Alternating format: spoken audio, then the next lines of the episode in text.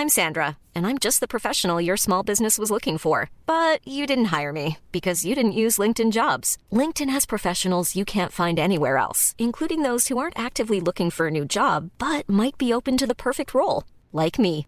In a given month, over 70% of LinkedIn users don't visit other leading job sites. So if you're not looking on LinkedIn, you'll miss out on great candidates like Sandra. Start hiring professionals like a professional. Post your free job on linkedin.com/people today.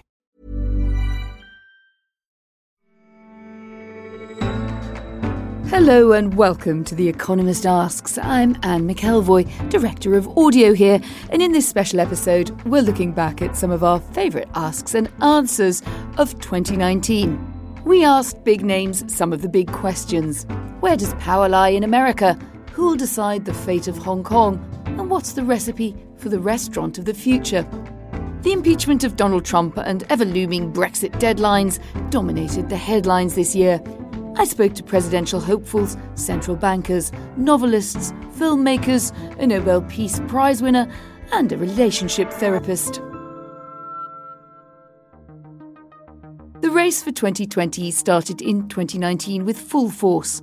A crowded field of Democratic presidential hopefuls introduced themselves to the American public. Although high profile contenders like Beto O'Rourke and Kamala Harris dropped out, late additions like the billionaire CEO Michael Bloomberg have eagerly taken their place. One of the more surprising candidates to emerge as a serious contender for the Democratic nomination is Pete Buttigieg, the mayor of South Bend, Indiana. If elected, he'd become the youngest president ever, aged just 38. I interviewed him back in June, and I asked him what he thought America's role in the world should look like. Well, we should never hesitate to speak to reprehensible behavior, but it's also the case that the allocation of blame is not America's primary security responsibility. Uh, it is stabilization and the prevention of war. And that will be my focus as somebody who believed five years ago when I was in uniform leaving Afghanistan that I was one of the very last troops turning out the lights and notices that we are still there and perhaps, I'm afraid, not that far away from learning of the first American casualty of this conflict who was actually born after 9 11. 11. We've got to have a way to put an end to endless war, and the foundations of our security strategy for the Middle East and across the world have to reflect a higher bar for what it would take for us to use or threaten to use American military force. But it's not only Democrats hoping to unseat President Trump in 2020. Some Republicans have their eyes on the White House as well. A small handful of Republican candidates hope that their own brand of conservatism can attract enough people to vote for them. But with the president's approval rating among Republicans near 90%, they face an uphill challenge. My colleague John Prideaux, The Economist's US editor, interviewed the outspoken conservative radio talk show host and former Trump ally Joe Walsh, who's hoping to unseat the president next year. I would say my brand of free market conservatism, it hasn't moved on, but it's hiding under the bed right now. The Republican Party is not a party. The Republican Party is a cult. Donald Trump is increasing the debt faster than Barack Obama did. Man, when I was in Congress, we would take Obama's head off uh, when we talked about all the debt he was adding. Now, my Republican colleagues, they don't say squat about Trump. And, and look, maybe I'm not the biggest, greatest name in the world to challenge Trump. Maybe Mitt Romney could have, maybe John Kasich, maybe a bigger name could have, but they were afraid to. And that's why I'm telling my former Republican colleagues now we have to stand against Trump now because if we don't, these things we believe in, they may not come back for a long, long time because Trump's not going away. One of the notable names not running for president next year is the Democrat Stacey Abrams. She was the first African American woman to win a major party nomination for governor in 2018 in Georgia. Abrams narrowly lost to the incumbent, who she accused of suppressing non white votes and I asked her how identity politics is affecting the debate. It's hard to miss it. Uh, I am a tall, sturdy black woman. I have no issue with that being part of the conversation but when it is the entirety of the conversation and there is no there's no analysis of then why that matters that's the problem we have had white men run for office for centuries the conversation about them being white men is not the only part of the conversation. What then happens next is that we go to their policies.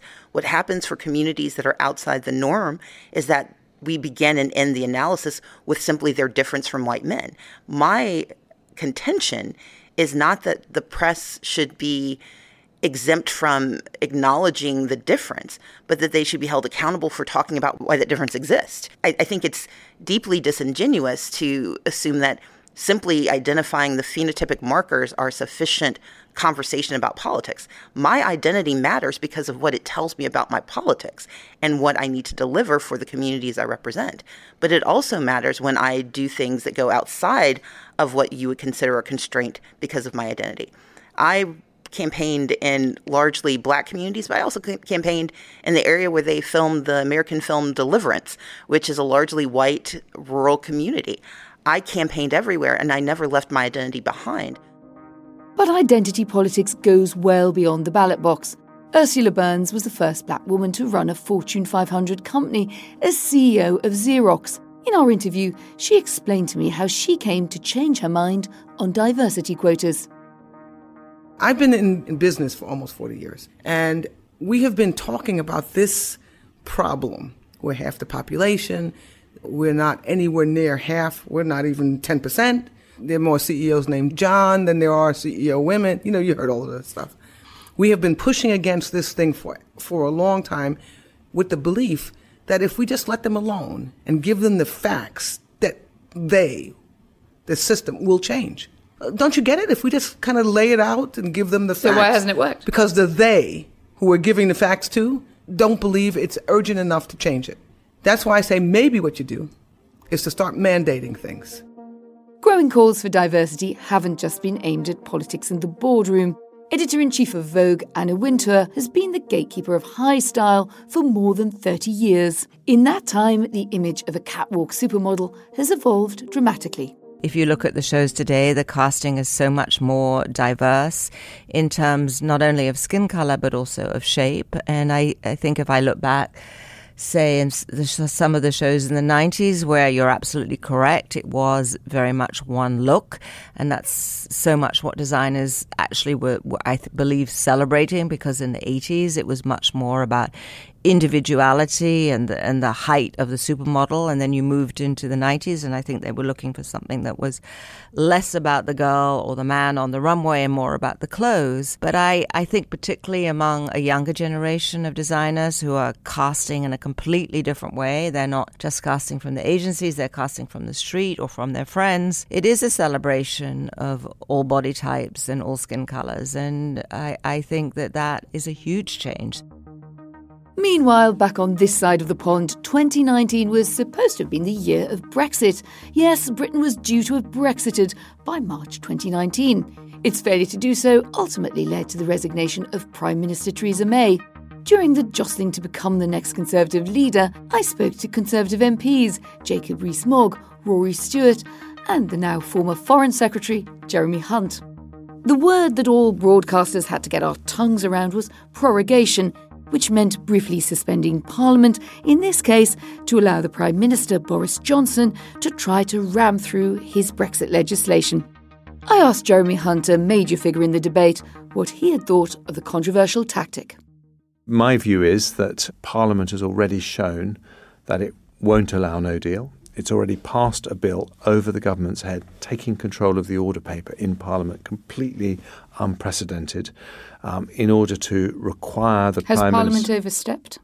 Well, you know, I personally think that uh, Parliament should leave these matters to the executive, but we are a parliamentary democracy. We have to follow the law, and if Parliament makes a law, even the Prime Minister has to follow it. So I think it is very unrealistic to think that Parliament wouldn't do that again. Uh, we have one candidate in the race, uh, Dominic Raab, saying that he would prorogue, uh, interesting word that we've all got to get our tongues around now here in the UK. Basically, he would uh, sort of disband temporarily Parliament if Parliament were blocking us leaving uh, the EU in a no deal scenario. Would you follow him? Uh, I don't think that would work. I think the idea in a democracy that if you don't like what Parliament's doing, you just close down Parliament um, the government might have some technical legal powers to allow it to do that. But we prorogue Parliament when there's a Queen's speech, and you suspend Parliament for a week, 10 days, uh, while uh, the Queen's speech is being drawn up, and then the Queen arrives to reopen Parliament. But to do it because you wanted to force through a no deal Brexit seems to be something that would be uh, pretty impossible to imagine ever working. What do you think the view of the Queen would be? Well, that's something you'd have to ask the Queen. But uh, you know, I'm we, sure we she'll be the try next and, booking, but you know the system very well. I, I think what we. do you think the view of, and it does actually figure here because in the end she opens Parliament. What would her view be? Well, I think uh, all governments should seek to inv- avoid involving the Queen in these kinds of party political issues. That is what our constitution depends on. The widening gap between the rich and poor across the world has fueled outrage about inequality. Leading the charge of the revolt against the rich was the journalist and author Anand Giridharadas. At an Intelligence Squared live event, I asked him whether there's a place for all those billionaire philanthropists heading to Davos in January to solve the world's problems. I have a feeling, I, have never taken a survey, but I have a feeling that girls in Africa are tired of being empowered by men in Davos. Um, um, I think girls in Africa like have this figured out. I, I called this January while Davos was going on. I, I, called for it to be, well, right before it went on, I called for it to be canceled. Uh, that did not happen. Um, I called for then this to be the last. We're not sure that that's going to happen. It probably won't, as you can imagine. And the reason I did was, many people would, would agree it's a bit of a spectacle. It's not doing maybe as much good as they pretend.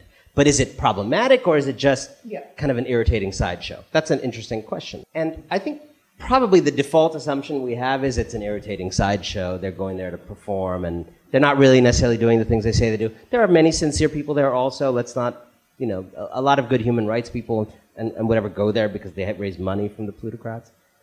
But I actually started to think that these things are actively problematic. And let me, let me explain why. If you are a very, very wealthy person who benefits from some of the policies I talked about earlier, austerity, low taxes, deregulation, um, not having competition enforcement, so you have one company for shopping, one company for search, one company for this and that. If you benefit from those policies, and you know there's a lot of public pressure out there in a lot of places to actually reverse those policies, question those policies, right? If you, as a rich person, just sit in your velvet robe in your English country house or your house in Greenwich, Connecticut, right? And just go on Twitter and make videos while smoking a cigar and drinking brandy. About how you really think taxes should be kept low. I don't think your opinion is going to help you, right? I think that's actually going to backfire. I think people would raise your taxes as soon as they saw that video, right? Yeah, that, you're not much of a loss to the PR industry on that one. Correct. So I think what it becomes very important to do is first, as a plutocrat, acquire a respectability on social questions that gives you the authority when talking about your own interests to sound like someone who should be listened to. And that takes work. So, what does that? Empowering girls in Africa does that. Protests in Hong Kong began this spring against an extradition bill, which would have allowed criminal suspects in the territory to be handed over for trial in mainland China. But the demonstrations evolved into a popular revolt against rule from Beijing. Former Chief Secretary of Hong Kong, Anson Chan, spoke to me about the likelihood of bringing democracy to China it's actually probably more difficult now to introduce democracy into China than it was a hundred years ago, simply because of all these decades of first nationalist, which was very much Leninist rule, and then communist rule, that basically had changed a lot. Many people are afraid of the outcome of democracy now, and they are worried that China might disintegrate. Um, Would that be your view? There is certainly that danger, but I, through my studies in the early period, nearly two decades of democracy, I, I also feel that the Chinese are very sensible people. And there is, has always been a tradition of selecting the political elite through some fair competition because traditional Chinese elite was selected through these imperial exams that were open to all male, poor or richer, whatever family background. There was this tradition which explains partly how China transformed from monarchy to democracy peacefully without bloodshed. I mean, today a lot of that has changed, and we also have to see how much resistance the the ruling elite put up against this process, how determined they are. 2019 hasn't all been about growing division, though. Some of the guests on The Economist Ask this year have offered ways to bring people together, and what better place to start than where I am right now, the office. Psychotherapist turned podcaster Esther Perel offered me advice on how best to manage my team. So I asked her if she had one piece of relationship advice for everyone listening. I'm not going to give you a technique or a tactic, I'm going to give you a thought. If you want to change the other, the fastest route is to change yourself. Because a relationship is a feedback loop. If I always do X, you are bound to always do Y. If I don't want you to do Y, what is probably more conducive to your changing is me doing something else. You cannot continue to do the same if I change. And sooner or later, you will begin to do something else as well. If I'm always critical, I don't have to be surprised that you are defensive. If I don't want you to be defensive, instead of just telling you stop being defensive, maybe I can change the way I'm telling you what I have to say. It's quicker and it's more effective. That's it for our whistle stop tour of 2019 on The Economist Asks. We'd love to know what you think, whether your relationship with our programme has grown stronger than it was before, and what you might like more or less of from us. So do leave us a rating on Apple Podcasts. And for your New Year's resolutions, do subscribe to The Economist. We're at economist.com slash radio offer, 12 issues for $12 or 12 of your English pounds. I'm Anne McElvoy, and in London, this is The Economist.